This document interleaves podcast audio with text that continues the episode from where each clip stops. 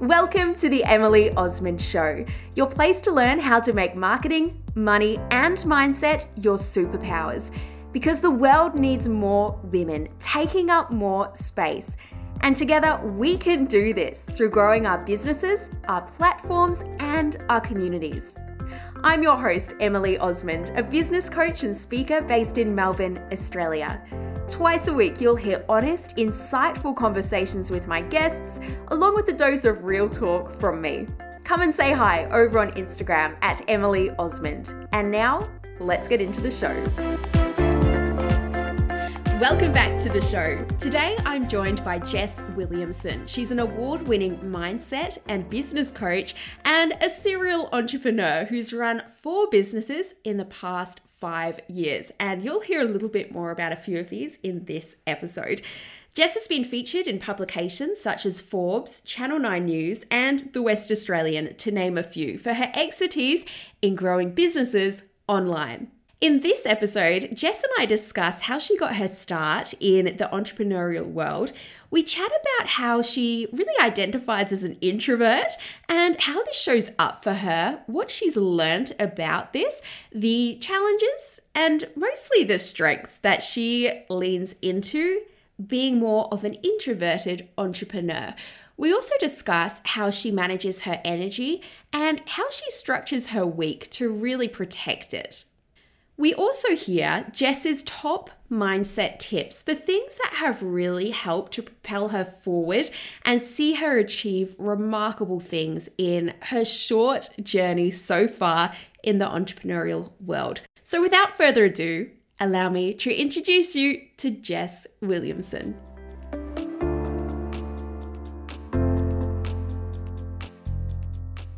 Well, so good to chat with you today, Jess. Thanks, Emily. I'm really excited to chat. So, why don't we kick this off with a little introduction to yourself? You've got such an amazing breadth of experience in the entrepreneurial world. You've had multiple businesses. Let's start off with what exactly it is that you do right now, and then I'll ask you to go back in time a little bit. But what do you spend your days doing currently? Currently, I am a business and mindset coach. So even inside that, there's like five different things. As you would know as well, I have my membership, I have my one on one coaching, I have my podcast, I run events, which, you know, you were an amazing speaker at. Unfortunately, the in person event didn't go ahead, but, you know, we made it oh, happen. Oh, we were so close. We were so close. And then it was, I think that day, wasn't it? It was lockdown. Damn. But you were so good. You took it online and it was oh, brilliant. Oh, well, thanks for being part of it. But my days look like that. And I am trying to learn to slow down for once in my life. And so earlier in the year, I sold my very first business, Ete Swimwear, which was my first business, my little baby, but I got to the point where I just wasn't as lit up by it anymore, you know? So I kind of look back and I realize I started that business because I loved Instagram and I used to create Instagram accounts for fun and I loved fashion and I worked in marketing. So I thought, let me just combine all these things. However, I didn't ever see myself as a fashion designer. I was like, no, I'm a business owner. I'm not a fashion designer. I design things and, you know, I didn't love the manufacturing. So there was a few parts of it that I did and it was great at the time. I got to do some really exciting things like jet set all over the world and meet some incredible people along the way, but it just wasn't lighting me up anymore. And even though it was still profitable and ticking along and I didn't have to spend too much time on it, I decided to exit that. So now my days are a little bit more spaced out. I'm not running on adrenaline 24 7, which has been a really good journey and a journey that I'm still on as well as we always are, aren't we? It's just continuous learning and working out what works best for us. Absolutely. So, what were you doing, Jess, before you launched that first business that you had? You, you mentioned you were in marketing, I think. What did that look like? And take us back to before you were an entrepreneur. Yeah, this is interesting because there were so many little clues throughout my whole childhood. So, when I was trying to choose what I wanted to study at uni,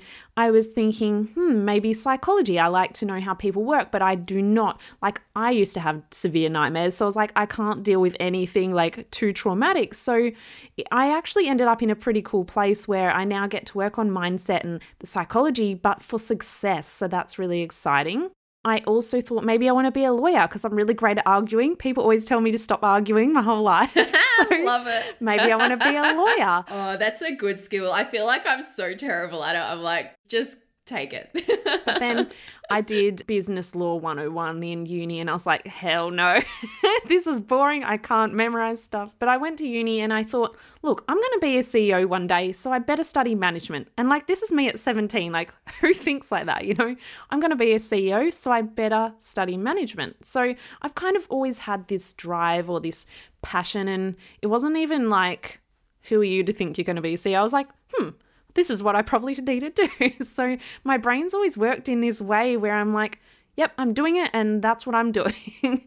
so obviously at 17, I thought a CEO looked like someone in a damn suit because there weren't female entrepreneurs. It wasn't even that long ago, maybe 10 years ago, but this world didn't exist at all. I mean, Lisa Messenger was one of the very first ones, and I only discovered her a few years after I finished uni and I used to love her oh magazines. Oh my gosh, same. I remember seeing it pop up in the supermarket. It must have been one of the first editions of, of the collective magazine. And it just kind of opened my eyes to this whole entrepreneur thing and just seeing the, such a diversity of different people that had their own businesses just kind of planted that seed for me. And uh, yeah, I, I, just love hearing it was a similar thing for you as well. Gosh, we got Lisa. Thank you, Lisa. I know, you, it was amazing. and so I used to literally share her books with everyone, her magazines with everyone. And even my boss at my very first job, she ended up making her own business as well. And Lisa Messenger, I actually convinced her to come to Perth. And so I spoke alongside her in Perth and we got to hang out. And it's funny because my very first boss from my first job was at that event in the audience and she was like, Jess, I remember when you showed me her magazines like five plus years ago. So it's just an amazing situation that came about. Like, yeah, everything's come full circle. Full circle yeah. kind of thing. So that was really cool. So I was obsessed with that. And then, like I said, I used to just make Instagram accounts for fun. I got obsessed with digital marketing. And at uni, they didn't even teach one unit of digital marketing, which is just wild. Like, Instagram was out, everything was happening when I was at uni, and there was not even one unit. Like, even still, they're very far behind. So I did a lot of my own upskilling for digital marketing. And so then I finally got a job in digital marketing and I would just create these Instagram accounts for fun. I had an interior design Instagram account that was actually called Oz Designs, and I grew it to like 5,000 followers. And then I got bored and changed it to something else. So I'm like, damn it, I could have been a massive interior design influencer by now.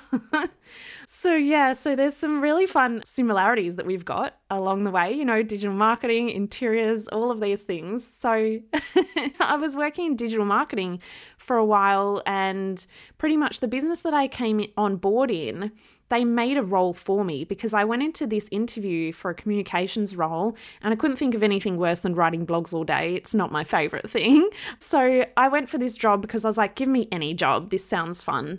And I was just so passionate about digital marketing that they were like, shit, this girl is passionate. Let's make a role for her. So that was really cool. And then the business got taken over a couple of months after I got on board. This was a major, major company here in Perth in Australia. And so they fired our SEO agency, they fired our digital agency, they fired our media agency, and all of my managers quit because they were like, I'm not on board for this. So then there was me and I got advanced handovers from all of these insanely advanced strategies in digital marketing. So it was like the best crash course because I'm someone, I'm like, throw me in the deep end, give it to me, you know, give me all the knowledge. So then I was managing half a million dollar budgets every single month on just Facebook ads myself after like six months. So that was a really awesome crash course and it it gave me something but at the same time I was still capped. Like I was like let me do this. And then people who had no idea about digital marketing were telling me what to do and I was like I'm not here for this. So I started Ete Swimwear and I pretty much just started that because, like I said, I loved Instagram, I loved fashion. I always wanted to work in fashion, but everything was in Melbourne. And at the same time, if you didn't have experience in fashion, then you couldn't get experience. And it was like this catch 22 like, they want people who've worked in fashion, but how am I meant to work in fashion if you won't let me work there? so I was like, I'm just going to start my own thing. I have no idea how to manufacture goods, I have no idea how to run a business, but hey, I believe in myself. I'm going to give it a go and I'm going to make this global brand. And I think now looking back, that's why I'm so passionate about mindset. If I didn't believe, firstly, that I could do it, I never would have taken that leap. And I just thought, hmm, I've got an idea. What's the next step? What's the next step? What's the next step? I never thought, well, who am I? I've got no experience. And within seven months, I came to Melbourne and did my first photo shoot because there was a photographer there that I just loved. Within seven months of the idea, I manufactured all my goods. I made a whole website. I built my Instagram up to like 5,000 followers. And then I launched. And so now that I look back, I'm like, how did I even do that? Because now it still takes six to 12 months to make a collection when you know what you're doing, let alone when you don't. when you're brand new, it's amazing. Absolutely amazing. Do you have any insight as to why perhaps some of those more negative or limiting beliefs didn't come up for you? Do you think it was the way that you were raised in terms of just perhaps having more confidence than other people potentially? Why do you think that was? Yeah, I think my parents have always been really encouraging, and so probably a bit of the environment that I've been around. But I don't know where it comes from. I remember being in primary school, and I actually did a whole podcast episode on this because you forget about these things until you look back. But in primary school, I used to think it was a bit boring to just play on the playground, right? Do it every day, bit boring. Let's organize like a girls' club where we have competitions or we play games and there's prizes. And so I made these little membership forms that were like, and I had a little drawing of each person. And then it was 20 cents to join, and it was a not for profit basically. So I would take the 20 cents that everyone paid and go to the canteen, buy the lollies, and that would be the prize. But it lasted about two days because the teachers found out and decided that it was like a scam. I had to give everyone's money back. and then I got in trouble. And I think that's really sad because if someone was like, let's make this a thing, imagine if I could like franchise this out to all the kids in the schools and like, you know, I could have made that really cool. But a teacher told me, no, it's bad, give the money back. And I was like, but it's not bad. Like, I'm not even pocketing the money. I'm putting the money, even if I was pocketing the money, I deserve to because it was my idea, you know? But like, we get taught these things. So I think it's awesome these young generations getting to see what is possibly out there and you know getting encouraged to do these things. So I think it was kind of always in me in a way. And yeah, my parents have always been quite encouraging. I mean, my dad has his own paint shop, and my mum used to do a lot of art, and she actually got to exhibit her art in Michael Jackson's house in America once. So I think they're both quite driven, and my dad's very logical, and my mum's very creative. So it's kind of a good combination. Oh, it's so good. It's so interesting to hear how different people just have different ways of thinking about things. So thank you for sharing. Would you say that you're more of an introvert than an extrovert? Definitely. Definitely. I'm I remember when I was a kid, if people would be yelling out my name like, "Hey Jess, hey Jess," I would wait until they called my name three times before I looked because I was worried if I looked and they weren't talking to me, I would be so embarrassed. So I've like I've always been super super shy and like quiet and told that I'm too quiet my whole life. Interesting. Yeah, I was going to ask how that kind of showed up for you. In what ways do you think it plays out for you today as a business owner and someone that does feel like they're more of an introvert? What are some um some ways that you notice this in yourself? Yeah, so probably if we rewound 5 years ago, I would have never been here on the podcast because I would have been like freaking out. I remember the first time I had to do a speaking gig or even at uni I would just go so red, my whole body, like I couldn't even function. I didn't even know what my name was. They were like, introduce yourself. And I'm like, oh, I forgot what my name is. so, like, my whole body would just go into shock. And so, it is the shy element, but also, you know, being by yourself to recharge. So, a lot of people find it a bit strange, but currently, me and my partner are building house. So, we're not currently living together. And I only see him on the weekends because I work during the week and then I need to recharge. I need to be by myself. So, I mean, we might see each other during the week, but you know, I just need that time by myself to really recharge. So for me now, it shows up in more those ways. And this is something that I figured out is a lot of people, and I could have probably hid behind the fact that I was more shy and I could have said, look, I'm an introvert, can't do public speaking.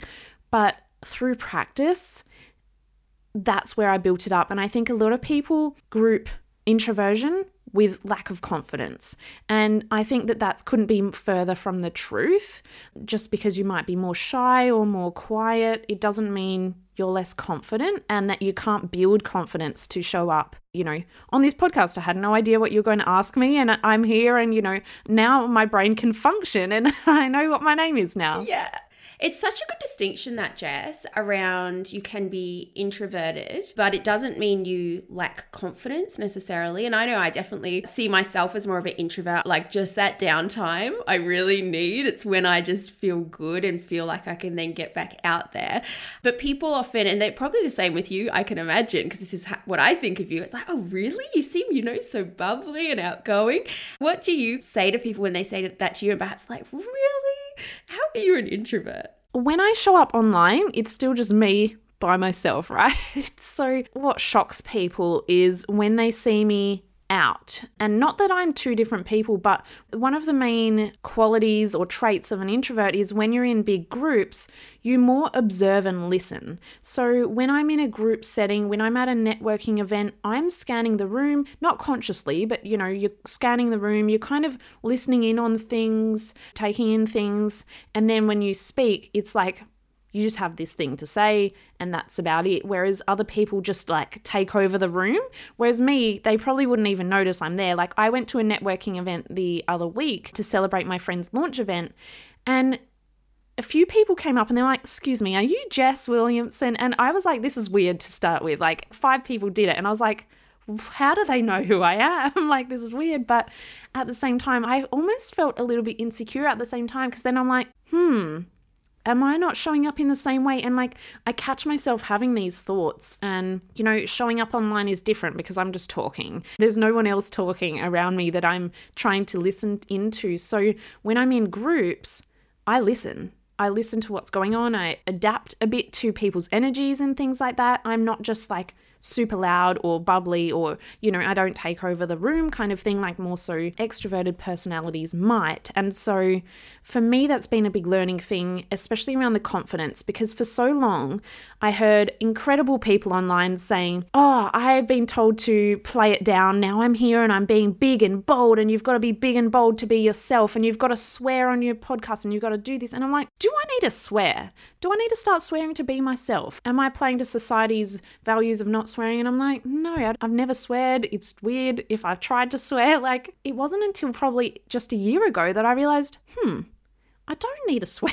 I don't need to try and be louder for people to take me seriously. And this is just like an instilled belief that I've had my whole life. When I used to go for job interviews, I would always get the interview because of my resume. Like I had some great experience, up leveled myself, took a lot of initiative, but I went to the interview and quite often I never got the job. I would always ask for feedback because I'm always looking to grow. And quite often the feedback was like, oh, look, we just think you're a bit too quiet. You might be a bit intimidated. You know, especially in the marketing world, you know, in advertising agencies and things, they're always quite extroverted people. And that was the feedback. So I was like, hmm, to get a job, I've got to be louder. And I was already nervous going into interviews. And then there's me trying to be more loud. And I'm like, no, that's not me. But for so long, no one spoke about being an introvert and how there's actually strength in listening. So yeah, it's really, really interesting. Well, I'd love to hear some of the strengths or the benefits that you've had um, or experienced personally for being more of an introvert. Where do you see kind of some of those strengths come out for you? Yeah, I think the deep listening is really something. Like when I was younger or in school, I would know everything about my friends. And I share this in my podcast, but you know those old dolly quizzes and it was like, how well do you know your best friend? We would do it and I would know every answer about all of my friends. Then they did it about me. Not one of them had a clue. And that was also when I thought, hmm, I probably need to be louder. I didn't look at it thinking, wow, I'm a good listener. I looked at it thinking, I felt really down like, why don't they know anything about me and I know everything about them? But that is a strength because then I was like, oh, maybe I need to be more narcissistic and talk about myself more. Like, I didn't know that word back then, but you know, I was like, maybe I need to be more like selfish and talk about myself even when no one asks, you know, like, you know, all of that sort of thoughts went through my head. But now I see that listening is a strength and I work one on one with my coaching clients. A lot of people saying you have to do group masterminds and group programs. And I'm like, no, no, no, but my energy is better one on one. So we can have, as introverts, deeper conversations one on one than we can, you know, in a group setting more so. And I love it because I can really listen to the clients. I don't have a curriculum, I don't have like these are my four steps we go through in my coaching programs completely custom because I love just listening deeply and listening to things that they're not even actually saying, but I'll pick up on. And they're like, wow, how did you know that, Jess? And I'm like, I just know. I don't know how I know, but I can listen in a way that you I can, can. kind of pick it up Yeah. intuitively through, yeah, and ask good questions. I think when you're a good listener, you can also ask really, really good questions. Mm. Definitely. So, yeah, it's shown up in those ways, but also in terms of the energy and just not feeling guilty about saying no. Like, I used to always say yes and feel like I had to be at all these networking events or, you know, things. But now I'm like, actually, I need to stop saying yes because I need to recharge. And if I'm not recharging, then I want to use that energy to spend with my partner or my, you know, best friends and things like that. So, just managing from an energy point of view. So, when I was meant to come to Melbourne and meant to come to Sydney, this is what I always used to do. I was going to go fly to Melbourne on Thursday, do the Melbourne event on Friday, fly to Sydney on Saturday, do a Sydney event Sunday, fly home. That would have been my normal situation because I'm like, I can do it logically. Sounds like it's cool.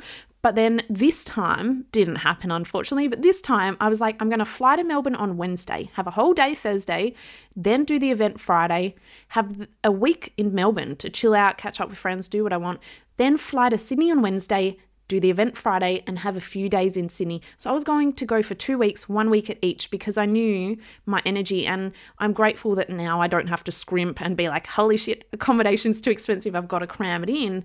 I'm grateful for that. But just understanding my energy. So, look, hopefully I can come next year instead.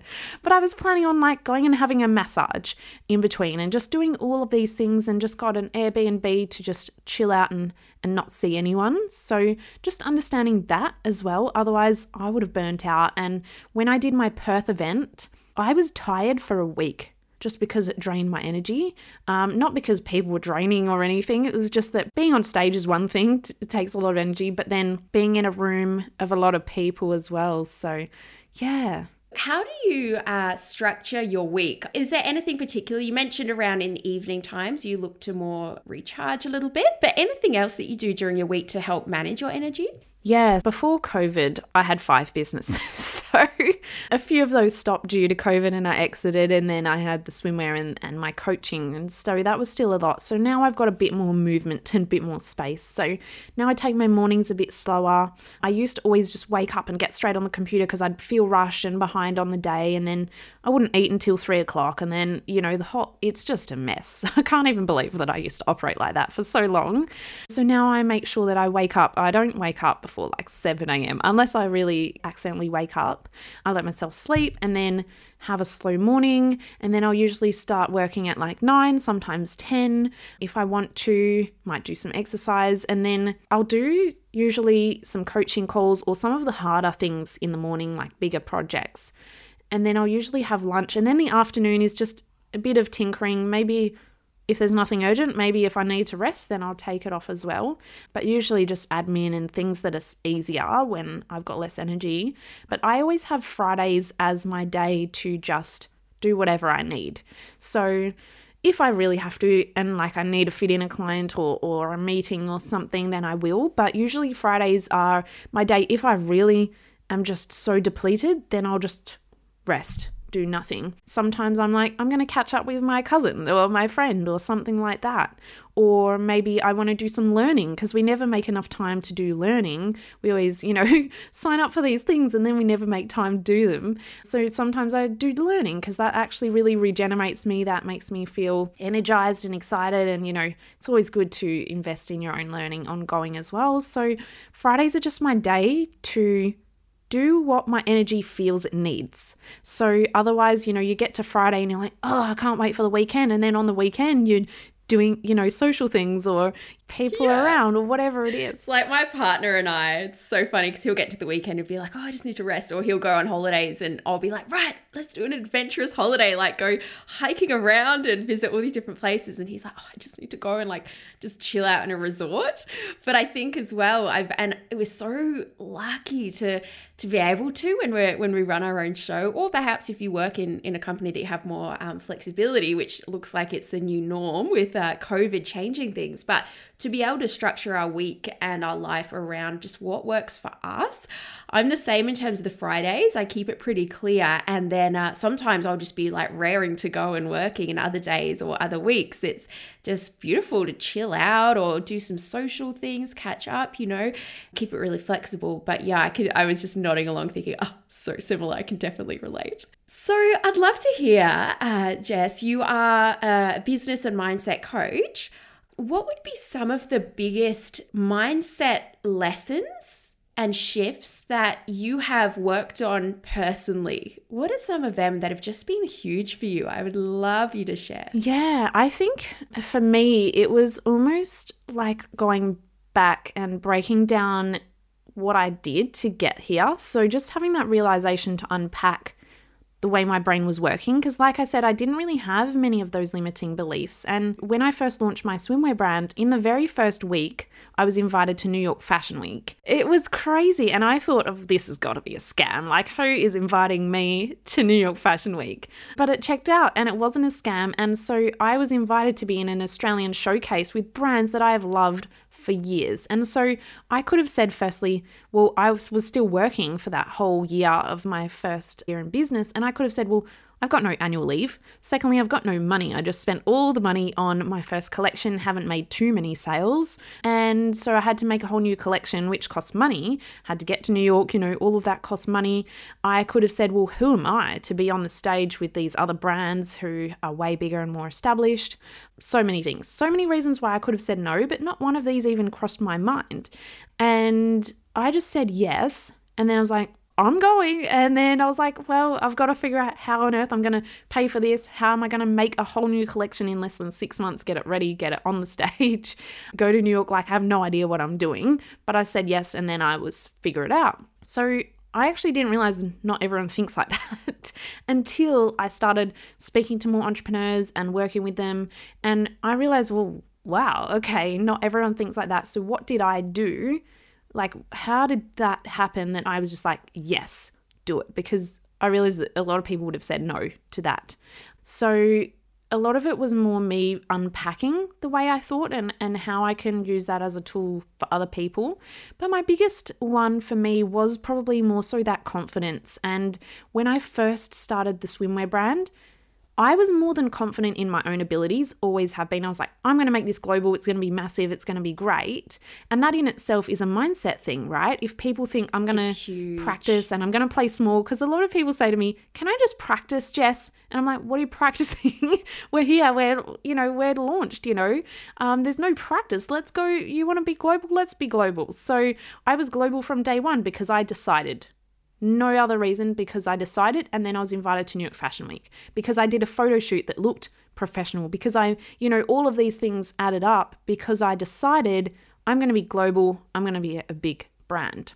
So that's where people go wrong. They think, oh, let me try it as a hobby. I'll see if it works. If it doesn't work, then I'll give up and try something else. It's always going to be a hobby if you decide it's a hobby. So that for me was big, but I didn't want anyone to know who was behind the brand. I didn't have my name on my website. I didn't have my name anywhere. I was like, I'm going to rock this. I'm going to be nail it. It's going to be amazing. I didn't want anyone to know who it was. And maybe that was, you know, some part of me thinking I might be judged or part of me thinking people would be like, "Well, who the hell's this chick?" you know, trying to trying to make this big thing or I don't know. All of these things probably were combined. I didn't have a conscious thought about it. I was just like, "Look, I don't want anyone to know it's me, but I'm going to do it and it's going to be great. And even when I first told my friends, we were actually having like a pool party at one of their house and I was wearing the samples of my swimwear and they didn't have a clue. And I was just like dropped in a little comment. I was like, excuse me, guys, I'm starting a swimwear brand. And they're like, what the heck? Because, like, just was so left of field. They hadn't heard anything about it. And they was like, this is the swimwear. And they were kind of didn't know what to think, you know, like it's so left of field. This is not what Jess fits in their box of kind of thing. And it wasn't anything to do with them being negative or anything. It was just that they weren't that excited, but I wasn't excited telling them. So they were probably bouncing off my energy at the same time. So for me, that was the biggest mindset shift in now I'm a personal brand. It's pretty crazy, you know,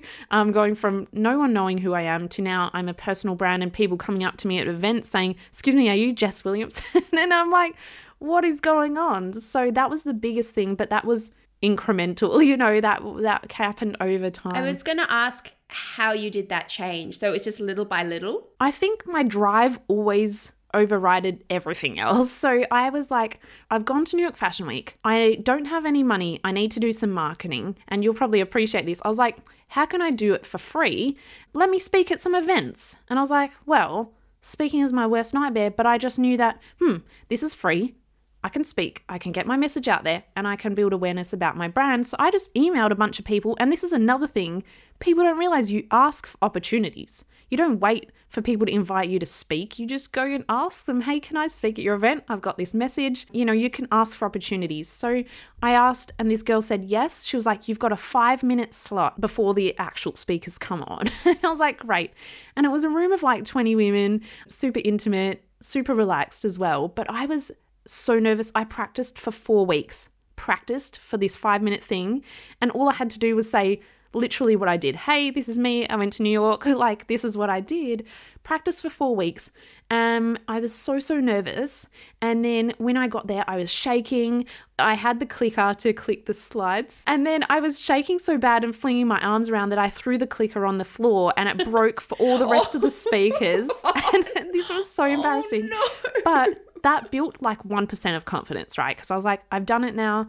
And afterwards, people came up and they were like, thank you for sharing. And I was like, what are you thanking me for? That was terrible. But they got something out of it. So for me, it was that mindset shift of if just one person can take like one tiny thing away from what I've said, then it's all worth it. And that is one thing that I've taken through with me through everything. If one person can get something from this, whether people are laughing at me, well, I don't care because I'm helping at least one person. If one person can take something that I've said, then that's worth it to me. So it's almost taking something that outweighs the fear.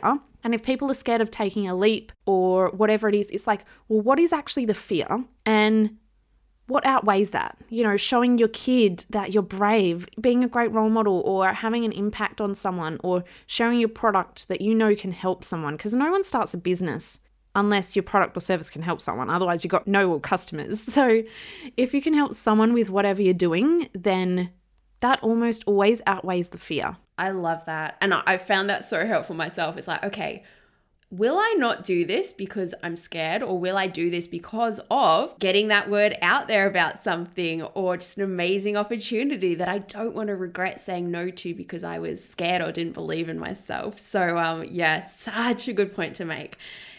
Jess, thank you so much for joining me today. It's been so good to chat to learn a little bit more about your early adventure and then what it looks like for you as an introvert running your own businesses or business now, and uh, also some of those mindset shifts that are so, so powerful. So, thank you so much for chatting with me today. Thanks for having me on. It's been an absolute pleasure.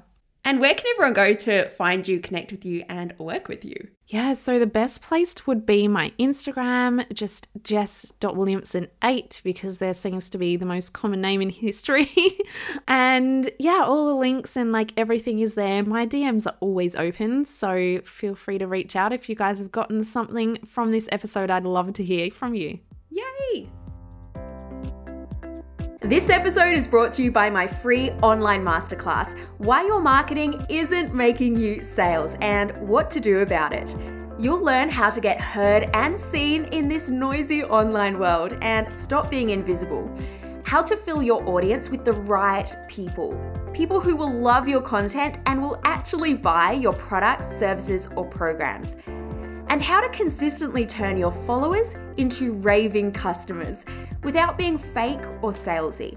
This free masterclass is perfect if you're about to launch your business or you're a small business owner. Register now at emilyosmond.com forward slash free. That's emilyosmond.com forward slash free. And remember, until next time, connection over perfection. You've got this, and we'll speak soon.